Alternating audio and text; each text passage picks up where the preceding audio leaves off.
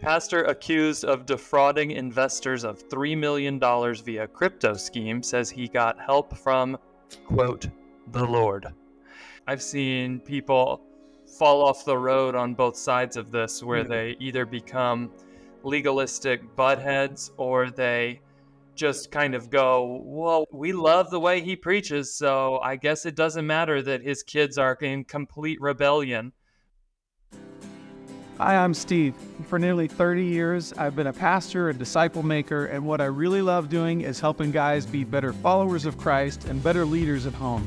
I'm Mark, a certified financial planner with an MBA and an Ivy League degree who wants to make sure you're making the smartest money decisions possible. And this is Abraham's Wallet. Join us weekly and create a culture in your family of multi generational prosperity spiritually, relationally, physically, intellectually, and financially. Run your home, your dough, like a biblical boss.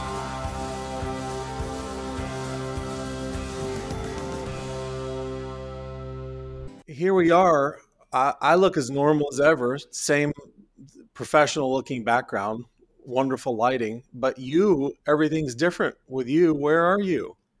Well, if you're not on YouTube, I mean you should be cuz I'm I'm just holding you in my hand right here. I'm in I'm in the the offices the you podcast from every week and you're just behind me. So, Yeah, did you ever see The Kids in the Hall, the old Canadian comedy show?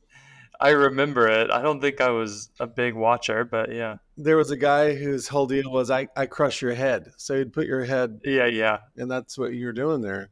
Yeah. So, we are together. You're in person. Cincinnati. Why, why are you in Cincinnati? Just doing some business. I'm doing business here. Wow, I had business in Cincinnati, and so I'm here to do it.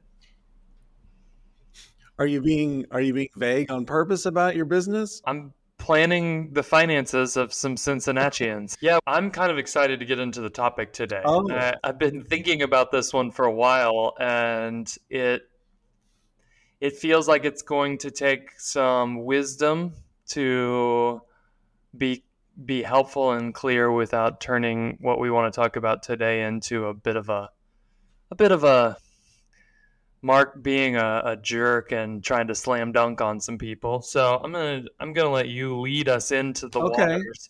I will say one update because I was I must have mentioned this a week or two ago. I had a little surgical procedure. You're turning and looking at That's right. and I got really good news on that. Everything was mostly fine, and there was no none of the scary stuff they were looking for was the case. So I'm thankful, and I even had people reach out and say they're praying for me that I hadn't I didn't realize I'd told them about it. So um, awesome. all is well health wise. Yeah, one of the things that it's that your that your problems turn out to not be was throat cancer, and you said throat cancer is a bad that's a bad prognosis. Yeah, I mean, I don't want to discourage anyone out there that's dealing with throat cancer, but uh, based on my Googling, it's like if you have throat cancer, enjoy your last two months Oh. because it's not gonna. They don't do a lot of throat throatectomies. Like you need your throat. Okay, good. Good. Well, I'm glad that uh, none of that applies to you. And so, yeah, wading into this is going to be one of those subjects. I have two things to say about the subject itself. One is we we wade into waters like this a couple of times a year where if you if you were being strict on us, if you had the ruler and you're going to slap us on the wrist, this could be one of those subjects where you go, aren't you kind of getting out of your arena here? Aren't you supposed to be telling people how to run their money and then run their families? And and so I would first of all like to just explain that we think the faithful, responsible running of your family includes watching all of the influences on your family. So that would include cultural influences. You should really care what movies your family is watching and what books they're spending time with. You should really care because those stories matter. They create worldview. And you should definitely care who's explicitly trying to have spiritual influence on your family.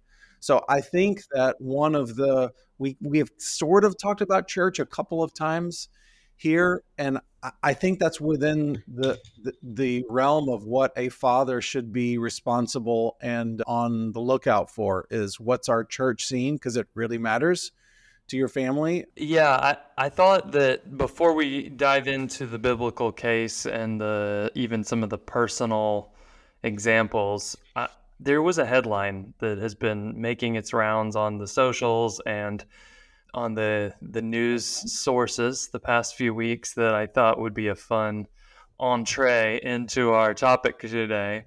And the headline that I'm I'm pulling this from the Associated Press. It says pastor accused of defrauding investors of 3 million dollars via crypto scheme says he got help from quote the Lord. Um, and there was this guy in Colorado.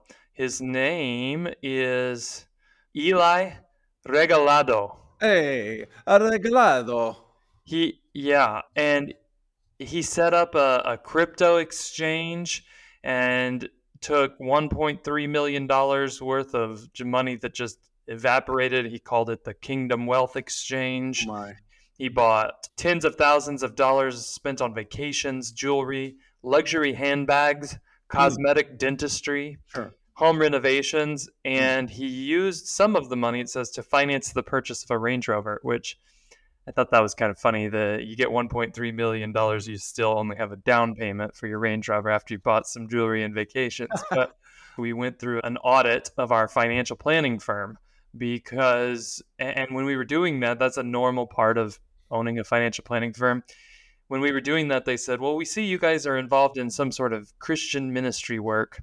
We're very concerned to know that there's nothing where you're exerting sort of influence to make people do things they shouldn't do or to to manipulate people with religion. And I live in a state where there's a dominant religious institution, the Mormon church and it's very common that people use that institution to manipulate people mm-hmm. and get their money. Obviously, it's not limited to the Mormon church. This guy in Colorado was doing it. I grew up in a world where there was some weird church money stuff that happened down in Baptist land, Texas. So it's just a tale as old as the institutional church, at least, that there's and, and I would say this goes way back before before the time of Christ. We see religious leaders exerting their influence to manipulate people that sit underneath them, and that is a a condition of humankind since the beginning, it seems. So I thought it would be interesting as we talk about what to look for before you just assume, well, there's a cross here. There, this is a Christian thing. This person's door says pastor on it, so I guess they're going to lead me spiritually, and I should take their recommendations. Whether that has to do with your money, whether that has to do with what you're teaching your kids, you know, please, please don't take your your crypto advice from somebody who has set up Jesus coin and tells you that you can trust them. The word says that in the last days there's going to be an increase of wolves that are going to come into the the, the sheep's fold and pretend to be sheep. And as alarmist as people might accuse me of being, I don't think I'm going to stop sounding this alarm until the day I die. That we must be on our watch for people who are going to lead us into bad places. And you might really like them. And you might have long relationships with them. And you really like some of the things that they've taught you over the years. So uh, when we look at the question of is your pastor qualified to lead you? I'm, I'm using that term specifically. I don't mean does this person have biblical insight or knowledge? It's not what I'm asking. So you might follow somebody, somebody who's recorded messages who span the globe, and you've learned things. You feel like you know the Lord more because of the way this person has talked. And yet, the things that are being revealed about their lives would say, based on the passage we're going to look at, that they're not qualified to lead you. that is again you can learn things that's fine i'm not saying they don't know anything the, the issue is can they lead you so i want to throw in if you're if you're new around here or this is kind of a new subject for you i feel i have to cover this ground before we get into the juice which which is just the use of the word pastor. It is a very very common word today. It's been common my whole life. We think of a pastor as a guy who runs a church. And I, I would just like to remind us all, or maybe this is new information to you, the way that we use the word church is not is not didn't come from a biblical usage or a biblical setting. We have a new thing that's been created, which is it's this place. You go onto the church property, you do this churching activity on the weekend, Sunday morning at eleven, which Martin Luther made up, and the and the use of pastor we use pastor as he's the guy in charge. So oftentimes we can equate that with this is the guy that's kind of in charge of my spiritual life. If he's a challenging guy, I'm used to having my spiritual life challenged. If he's a very comforting kind of fellow, very affirming, that's what my spiritual life looks like. That picture of that office is not described in the Bible. It, it does not exist. We've come up with it. I wish we would have used a different word than pastor, but what we're trying what we're trying to say, I think when people started using that word was that, the word pastor is a is a transliteration of the word that means shepherd it's just a shepherd somebody that takes care of people so that word appears only a couple of times in all of the new testament you might be familiar with a couple of them ephesians 4 says god gave some people to be shepherds pastors and teachers First Peter 5 says, feed the flock which is under your care. The insinuation is that you've got people that you're taking care of. That's repeated in Acts chapter 20. And I, I just want to say that the idea of taking care of the people that are under your care is not written to, hey, if you're a pastor of the local church, if it just so happens that you're reading this letter that I wrote and you're on staff at a charity, that gives Christian teachings once a week. It was written to every single believer who would take responsibility for someone else's soul. Do, that would watch that would watch over somebody, make sure they're getting fed, making sure that their influences on their life are are good and that they're steering clear of bad stuff and the lies that they're believing. We talk that out and help them see no, there's a scriptural answer for that, etc. So I can think of a group of people who are definitely charged with taking responsibility for other people's lives. Can can you think of that group of people? It's dads. That is exactly who I'm thinking. Ding, ding, ding, Mark. Good answer. It's dads. We are definitely uh, responsible for watching over other people's spiritual formation. So anything the Bible would say about a pastor, definitely applies to you being a shepherd and somebody who's watching over. So, w- what we're talking about today is the guy that that stands up front. Your family is exposed to his thing regularly and he gives some oversight to the way your family expresses their Christian life. Depending on what part of the country you're in or what faith tradition, his name might be outside on the marquee. His name might appear on the bulletin they hand you at the door. I don't know. But he calls himself your pastor. But I thought it might be interesting, Mark, if you would share with the people one of the inciting incidents for this discussion at all. And if you'll wait for that phone to, re- to read it, that'd be great. I think actually we have our first live caller. It's Susie from Des Moines. Susie, you're on Abraham's Wallet. So we, we enjoy reading tweets, making tweets. We we like to make a tweet once in a while. Somebody even likes a tweet that we make. It's not common, but it happens. And I was doing some of this. I was scrolling around and reading the tweets, and I noticed somebody reposted something somebody else said. That original tweet said, I once asked a missionary how to know if you're a Christian who's making a difference, and his response, Are you being attacked? If not, you're too lukewarm to matter. Um, and that's fine, whatever. But this guy who posted that added the comment on his own part that said, My roommate told me about a pastor here in Michigan whose wife left him to become a lesbian, and his daughter left shortly after to try to transition her gender. Ooh. He's an extremely bold, passionate preacher. It got me thinking that he's over the target and that I'm not. And I thought, what the heck are we thinking if this is what passes for a, a pastor who's nailing it, who's to be trusted, and it's taking something that I don't think is untrue, which is that Christ says you should expect friction and opposition if you're going to follow me. And we had a back and forth that basically you said, dude, we have compassion for this man, but scripturally he is disqualified. If he can't lead his family, how the heck is he going to lead the, the family of God? So uh, I think that this is a pretty common sentiment. I think we see pastors, you know, using that term to mean the professionals who do ministry full time. We see them barbecuing their family all the time, thinking that they are doing something noble and good by sacrificing the the peace and well-being of their family because they have a ministry calling. And not only is that a bad idea, and tragic and sad, but it's also disqualifying. They should be fired from right. their nine to five job when that happens.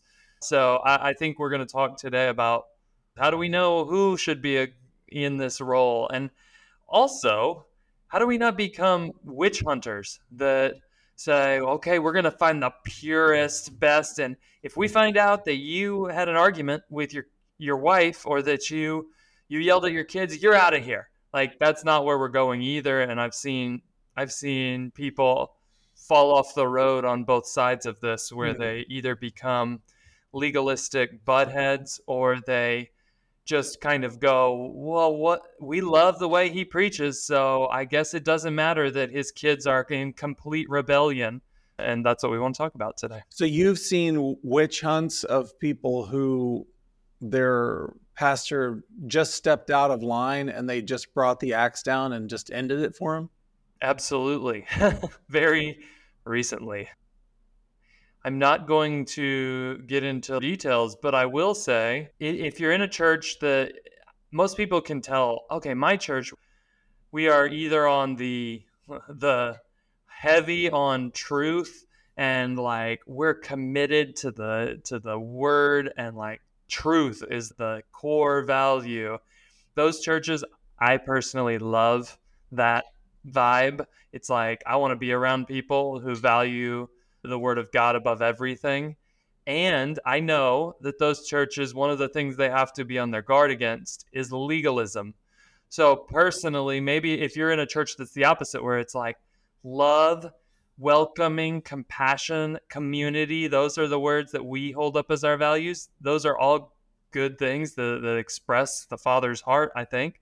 But if that's like your core value, then your church community is going to likely, not for sure, but likely be tempted towards, well, I know our pastor has has really violated everything we're about to talk about, but we just love him mm-hmm. and we sympathize and we're going to support him. We would never tell him, I'm sorry, you have to step down. So that's one side. Personally, I don't tend to zoom around those types of churches because I'm a I'm a big fan of like just give it to me straight. I want to I want to challenge and all that. So I've I've tended to be around churches that are more like that, and those churches are going to struggle more with legalism. I've seen it where somebody's like, I have my own conception of exactly what this person has to do to satisfy my demands for qualification. Yeah. Go way beyond what the Bible says.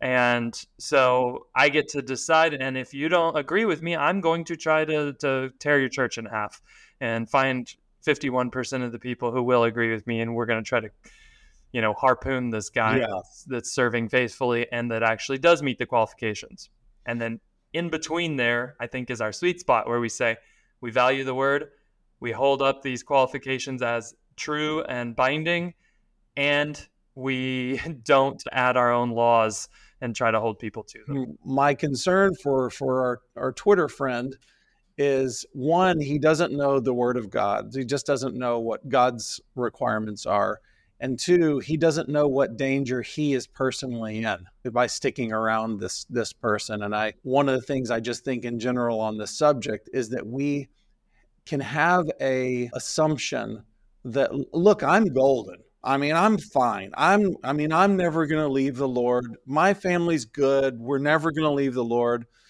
And but we just want to be at the kind of best, most comfortable church that you know feel that feels like us. It feels like home. We hear that a lot. People describe churches. And the scriptures say you need to be on your guard if you think that you will never fall because you can definitely fall. And i'm old enough to have my life story littered with people who with whom i walked very closely and really respected their faith and thought man this is a true brother of mine. And then you look back 10 years later and go, this guy is nowhere and he has all but abandoned the faith. I mean, we you see that.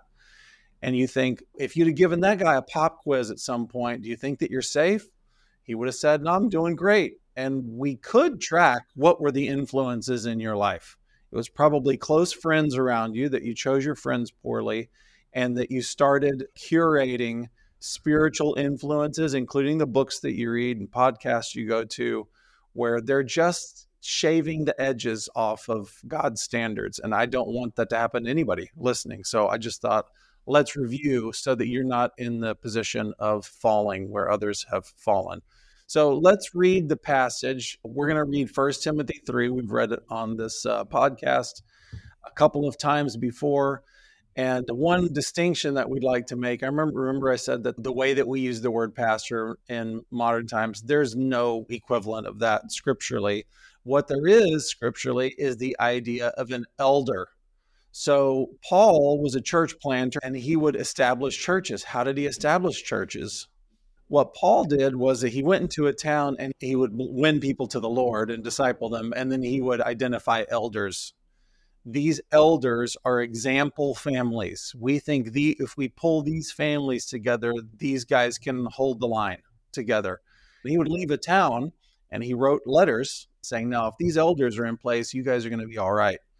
And you're often uh, asking, are the way that our church is run and the way that the elders work, and the biblical model is that elders are the ones that you defer to in any kind of a spiritual setting. These are the graybeards who have been successful family leaders, and you ask them your questions like, "Hey, uh, I had this discussion with my wife. Am I being too harsh on her? What the? Let me talk about the way I'm leading my kids. What did you do?" That's what an elder's supposed to do. Or yes, to go to him and say, "We've been discussing this passage, and we've had a big fight." among all the bros about Numbers chapter 10. Can you what do you think about this? Anything else you would add about elders over there before we read the passage? The only thing I'd say is a lot of churches don't operate the way that we're describing here. They maybe do what you said and hire a pastor, uh, and that's the guy who makes every decision. Yeah. And he might call a board of directors that gives him advice, but at the end of the day, it's on him. Yeah. It's called a pastor led church. Um, I think there's pastor led churches that are faithfully preaching the gospel out there in the world. I don't think it's the biblical model for how the local church is to be organized, but the biblical model in my reading of, of this passage and a bunch of others is that there's a plurality of elders who meet these qualifications we're going to talk about. If you want the guy who teaches on every Sunday to be one of those guys, great. But these qualifications are a lot more important than he's really good at public speaking. Yeah, right. So we're going to assume that the guy that that speaks on Sundays most often, we're assuming that he's an elder. And so we're going to read this this description of what an elder is supposed to be like and we will finally here we are at whatever time in this episode, we're going to finally get down to let's talk about whether your guy is qualified or not. Okay, so here it is, First Timothy 3. Whoever aspires to be an overseer, an elder, desires a noble task. That's good. And I, will just say again, I have to say this every time I read this passage. I think that every single guy listening should aspire to be an elder someday. This should be what you want. You're aiming your life to to to be this guy. Can can I just interrupt really quick and you say, have you've already. I think if you're if you're anywhere around church leadership, I, I've had conversations like this, and it's gone really different in different churches. Where I said, as a young guy, I said, I am trying to become an elder, and one of the signs that you're amongst good elder type dudes is when they go, "Good work, son. Like Mm. follow us, let's go." A sign that you might be in a place that's not healthy is when they go, "Well, we don't need any elders right now." What, you, like we've already got our board has got all seven and that's as many like or We're whatever. running. We're running So- this. Be be in a church community where when you say, "I want to become an elder," they go, "Hallelujah." Yes. That's great. Okay. This guy, verse 2, is to be above reproach and faithful to his wife. So we're going to pause right there and say that there are examples very near me right now. There is a an old leader that I've known a long time, really respect this guy. We have used his insights here with Abraham's Wallet.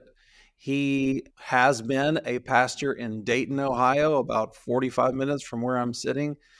And it came out, I found out in December that this guy had had a sexual affair. What?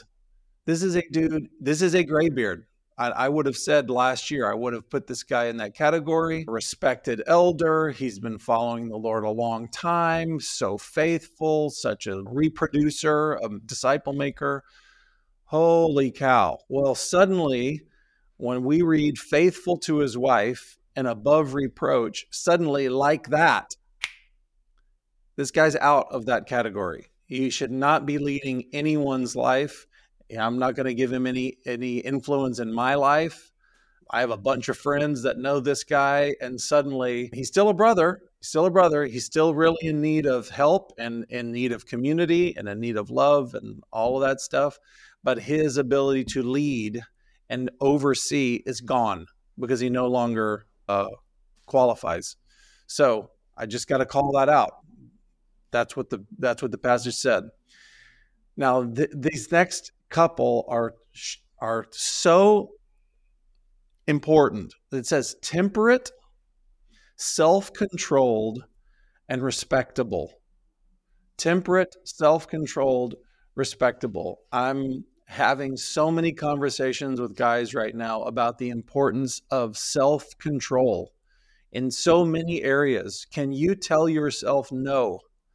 and there's a lot of ways to, to there's a lot of expressions of a lack of self-control for a guy but here it is that self-control has to be one of the hallmarks of this guy's life so i'm just asking i don't know your guy out there in kansas wherever you are i don't know your guy but i'm asking do you find that he's temperate and self-controlled and respectable if a pastor is addicted to pornography, I think we all kind of go, okay, yeah, that's that's a lack of self control. Out, no.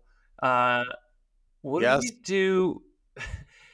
I don't know if this is true, but what do you do with the fact that if I had to finger in the wind guess the BMI of the average pastor in the Bible Belt? i thought that's where you were going i thought you would interrupt with that question. A lot of great men that I know that, I mean, they hit the Luby's on Sunday and they hit it hard. They they go, like it's their job and so their their body reflects their intemperance when it comes to food. Here is here is an area where I think we we can really quickly imagine that legalism thing coming in, and we can also imagine a scenario where we go, well, it's all just okay. He's trying. right How do we straddle that? I don't have an answer. I'm going to elide. I think elide is a synonym for glide. And I think I'm going to elide right past that. I think we can simply call that out that the way one controls one's body certainly is under the purview of self control. But I'd like to ask you, Mark, as, as a Texas boy, I don't know if everyone's familiar with Luby's, the Luby's cafeteria. I know that in different parts of the country there there was once Furr's, which is a disgusting name for any kind of Yeah, but- establishment. But accurate. I got to tell you, we knew in the Parrot household how the financial situation of the family was going because if things were were if if mom and dad were flush in my young years, Yeah. it was going to be Luby's after church. And if things were tight, then we might be headed to Furr's, where you could get the all you can eat, unlimited returns trip to the cafeteria line. I think it was two ninety nine. It was like, it was one price for everything in the line. Oh yeah, and they had a little window that you could come back to and just say fried okra, and they'd bring you a little bowl. Like and when my, This is like Pancho's, the Mexican buffet.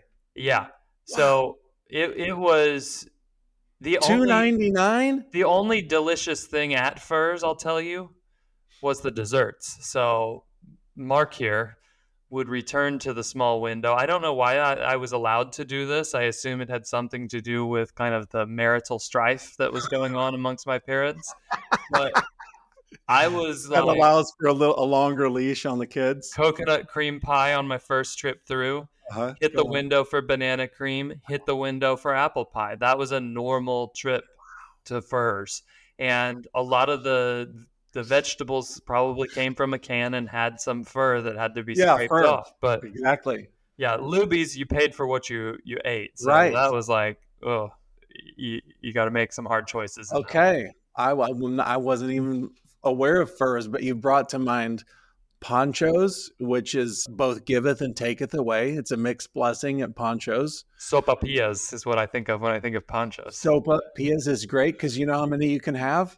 As many as you want. Many as you want. Do you know how many times you're going to return to the restroom after visiting Pancho's? More than you want. well, okay. Pour one out for Luby's. I remember the good times. Okay. Oh yeah, I wanted to say this. Back to the old passage.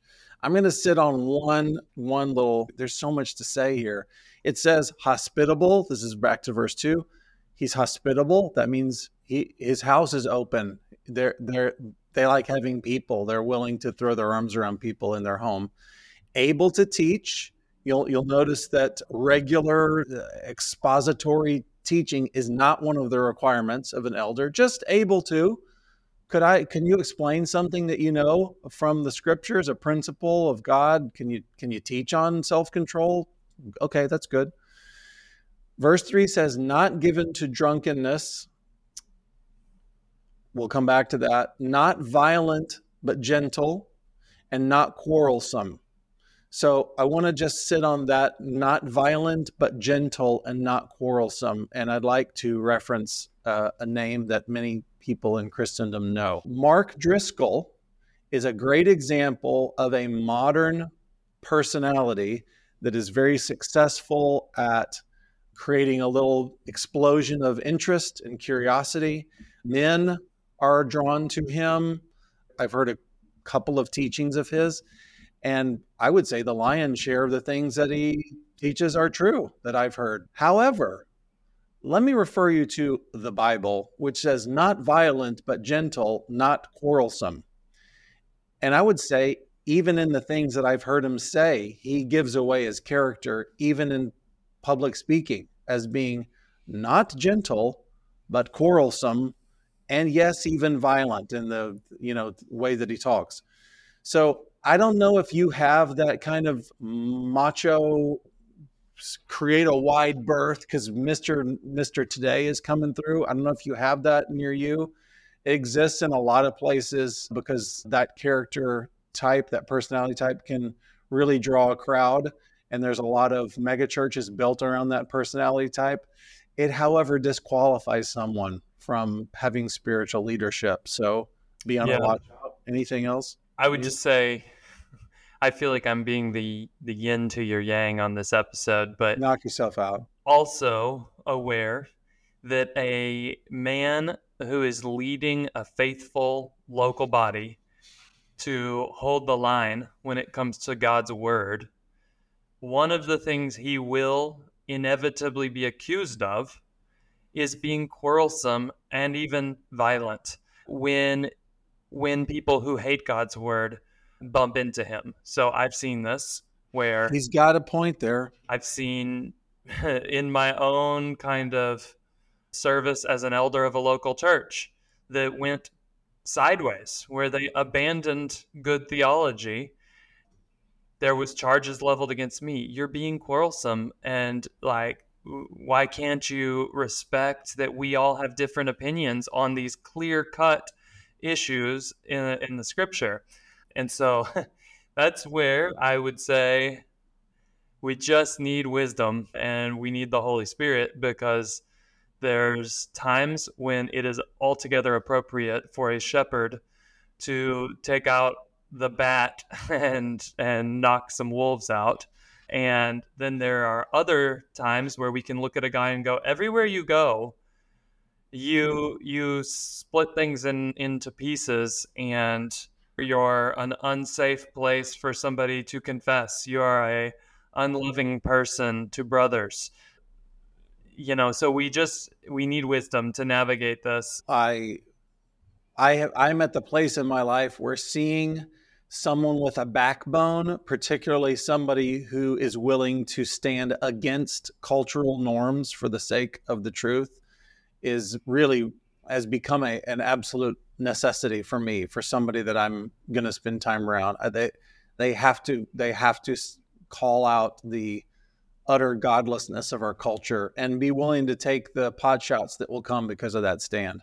So it's fair point. Twitter is an excellent place if you want some violence that you're going to have to practice your discernment on. There's people on, on that platform who are just known for their aggressive uh, tone and remarks. Yes. And I think about some of those people that I follow, I would need to spend some real time with this person if I was ever going to put them in sort of a position of authority in my life because what I see online is actually beneficial and I like the backbone, like you said, but I need to know if this is a quarrelsome person yeah. or if this is a shepherd. Yeah, that's great.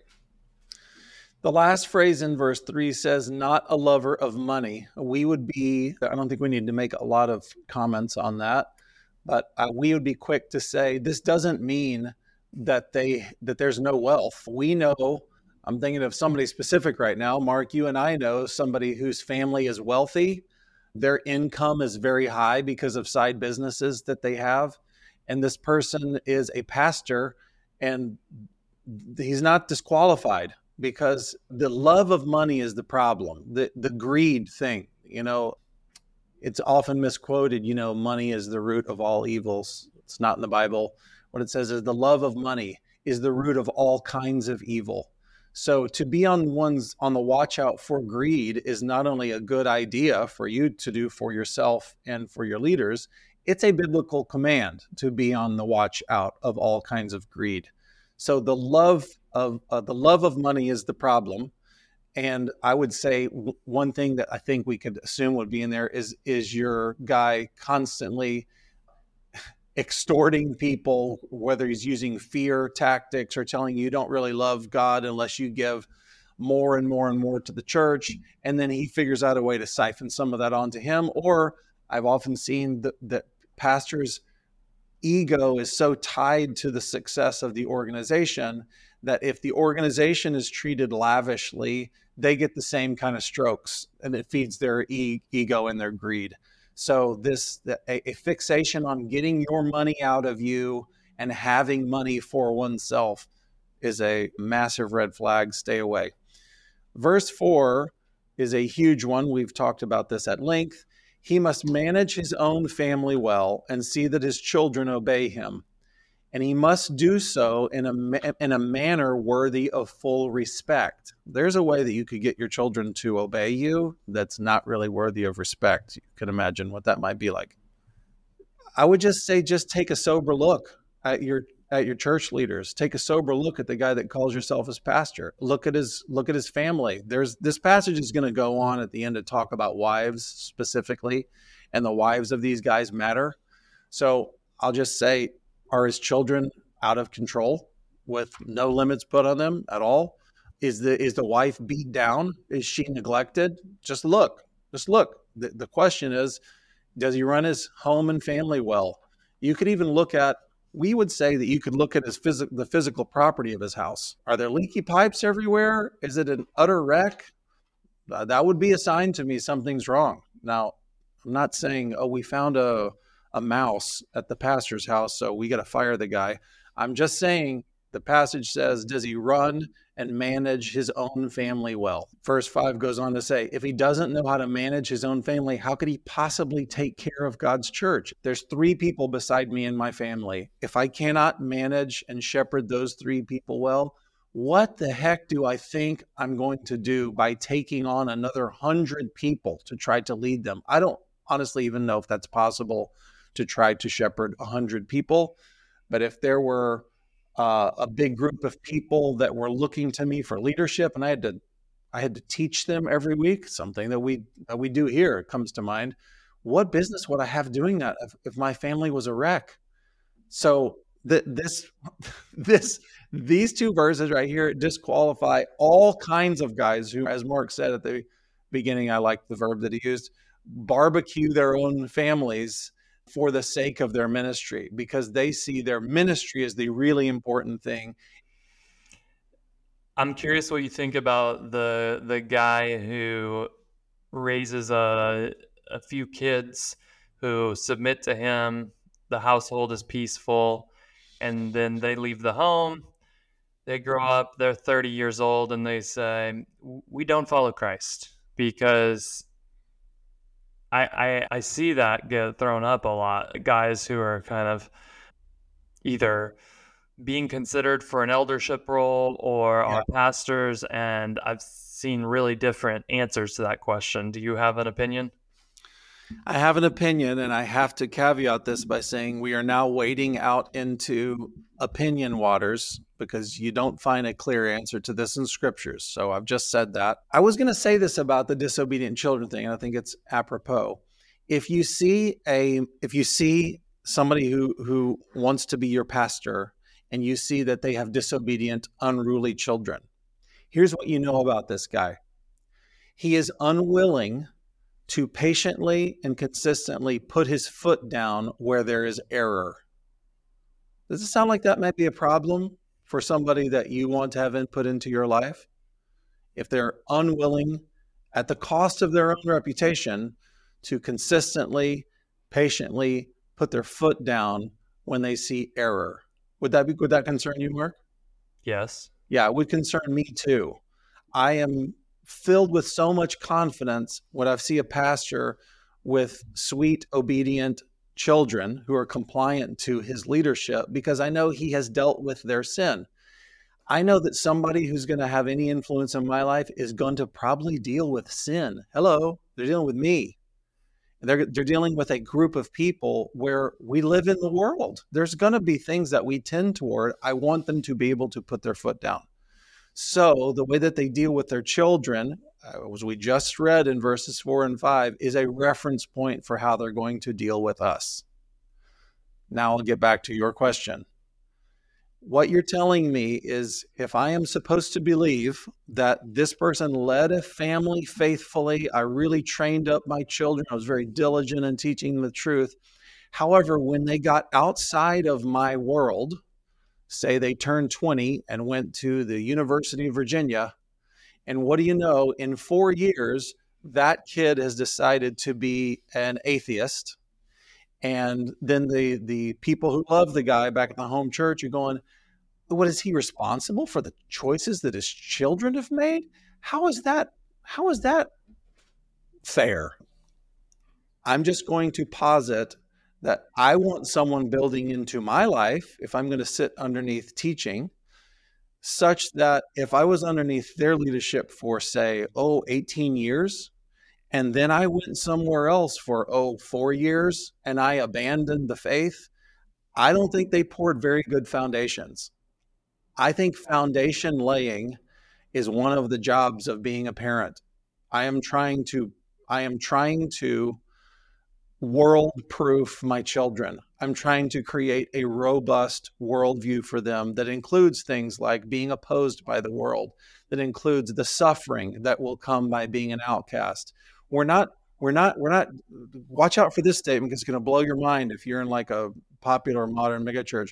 We're not actually creating world beaters out there who are going to be influencers and change the world for Jesus. I don't see that anywhere. What we're trying to create are faithful disciples that will stay with the Lord under any circumstance. Faithfulness. That's what we're trying to develop, which which necessitates laying foundations of a worldview that can take any kind of any kind of shots. If the guy can't create that in under his own roof, people who are with him, I don't know, 40 hours a week, whatever it is, do I think that he's going to do that for me and for my precious children when I'm with him uh, an hour a week?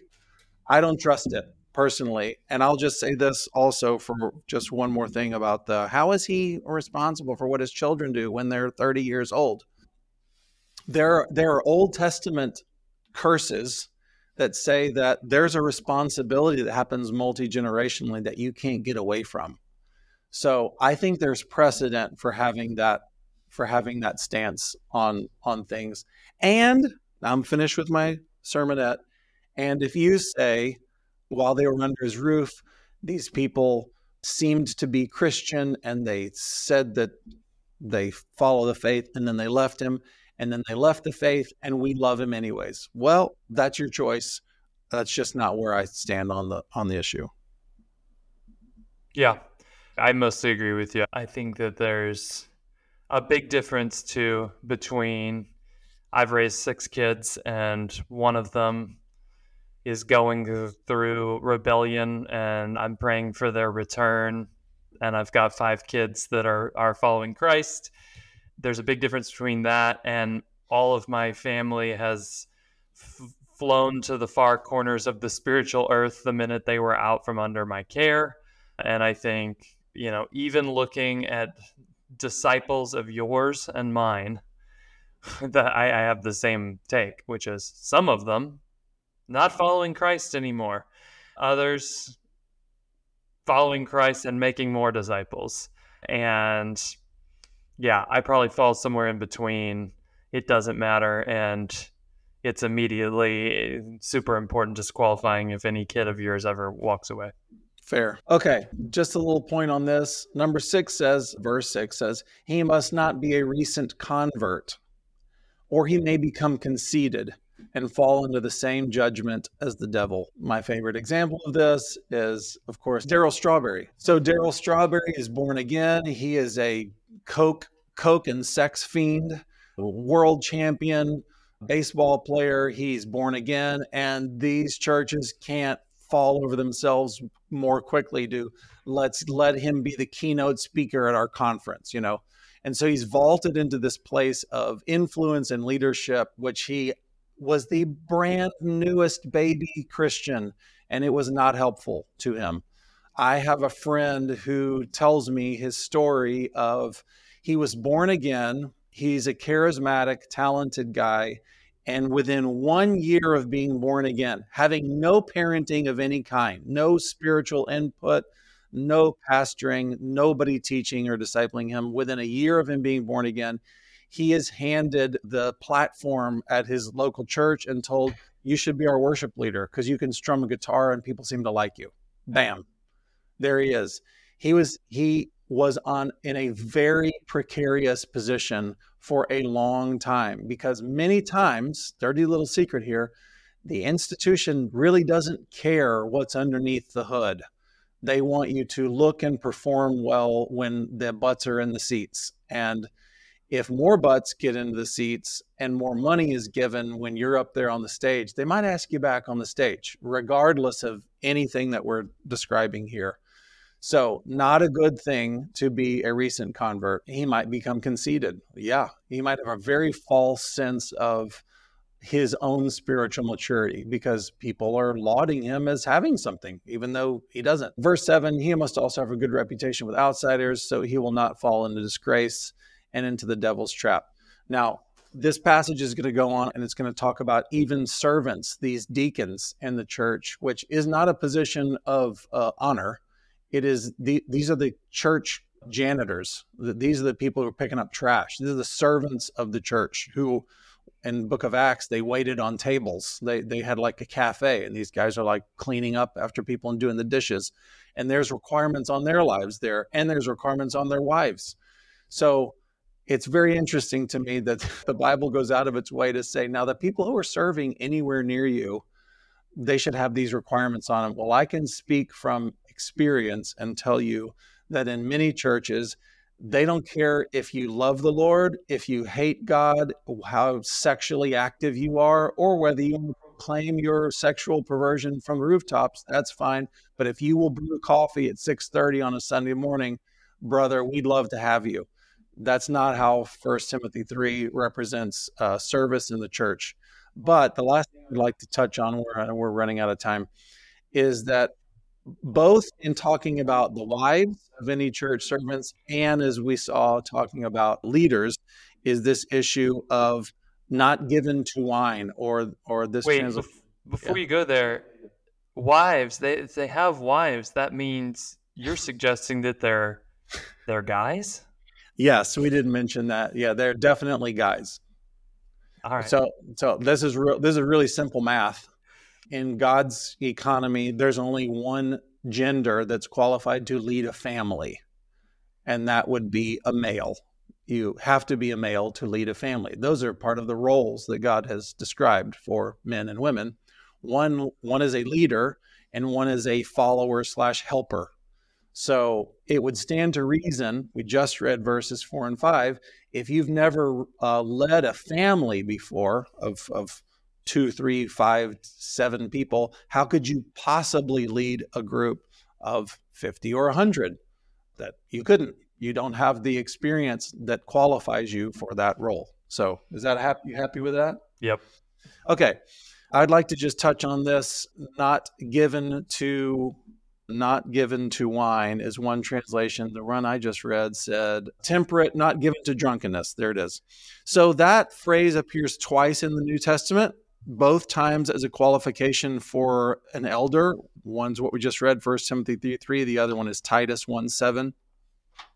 There are two words in the Greek that that the we where we get that phrase this one was translated not given to drunkenness and it's an expression of denial so the two words in the greek are may which means not like like the circle with the slash, not may does that. And then the next word is paro, paroinos, paroinos. And that is a combination word. Par means closeness to or in the vicinity of, and the oinos is is a references wine, fermented wine.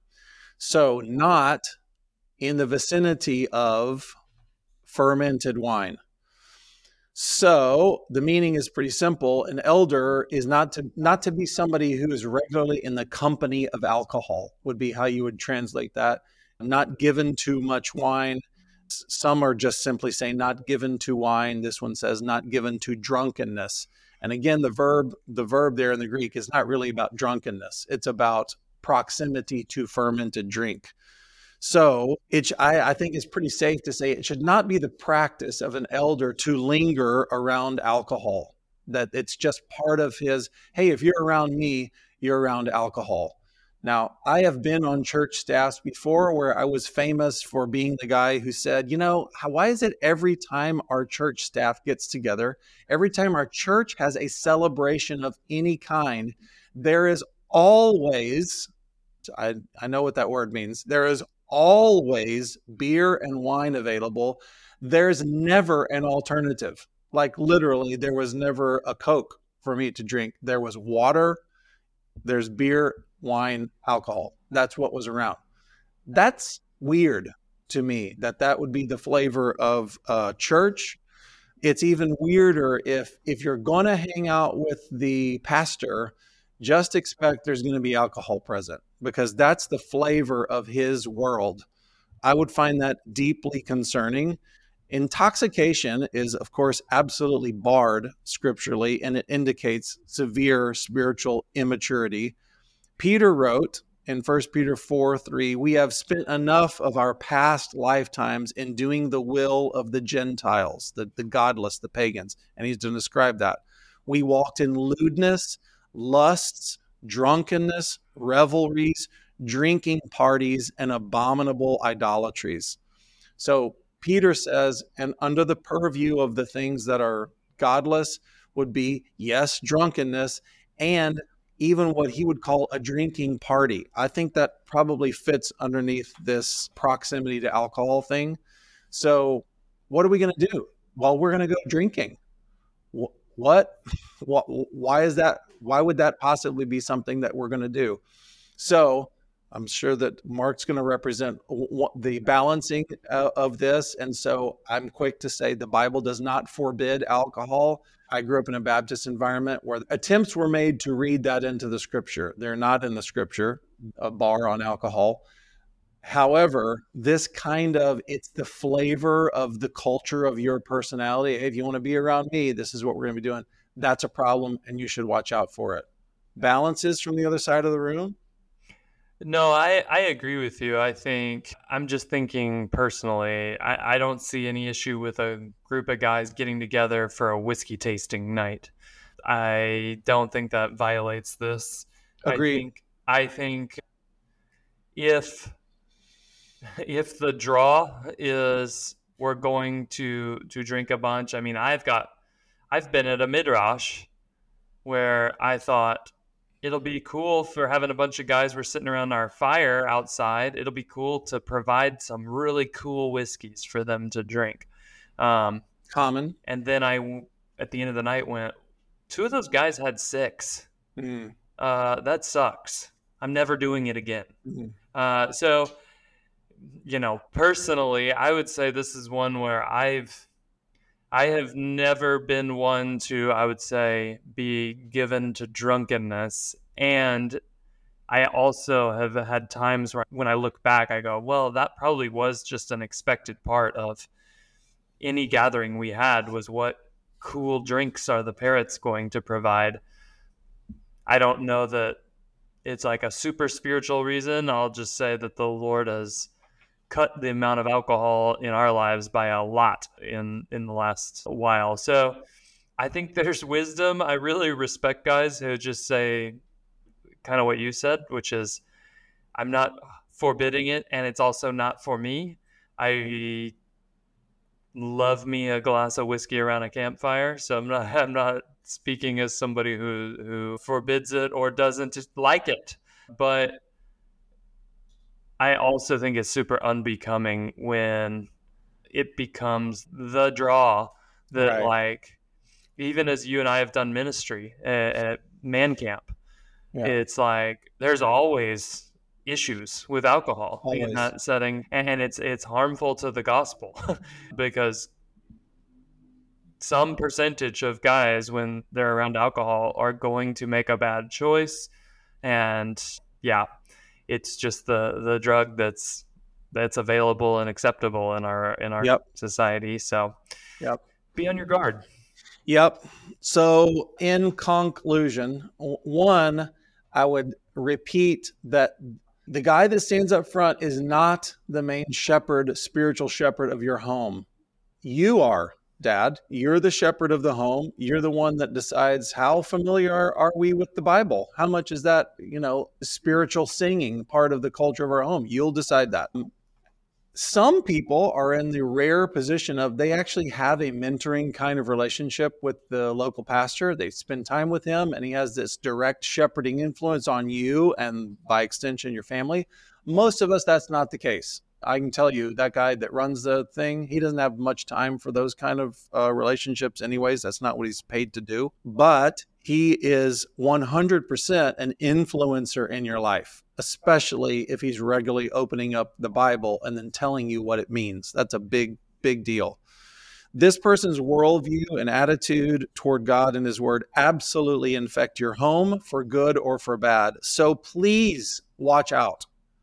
And I told you more and more as the as the end day approaches, please watch out. First John 4 says that we're to test, test, test those that are coming across our monitor. We Mark and I are having a discussion this week about oh, there's this podcast I love and I'm, to- I'm constantly recommending it. And Mark put a little flag up this week. There's something about this person that's concerning to me oh boy so we immediately had to talk about that okay? I i want to hear about it and i'm asking other buddies of mine hey what do you think? Mark's got a problem why am i interested? Well because i am inviting influence into my life to my worldview to the way i see scripture and to the world by these influencers so test them. You really can be led astray and the guy that stands up front and calls himself the pastor can do that to you. So we want to warn you and ask you one final time is your pastor qualified to lead you? Hey, if you liked this content, be sure to like it and subscribe and share it with somebody. And remember, no matter how you're doing in leading your family, God's love for you is huge and His grace is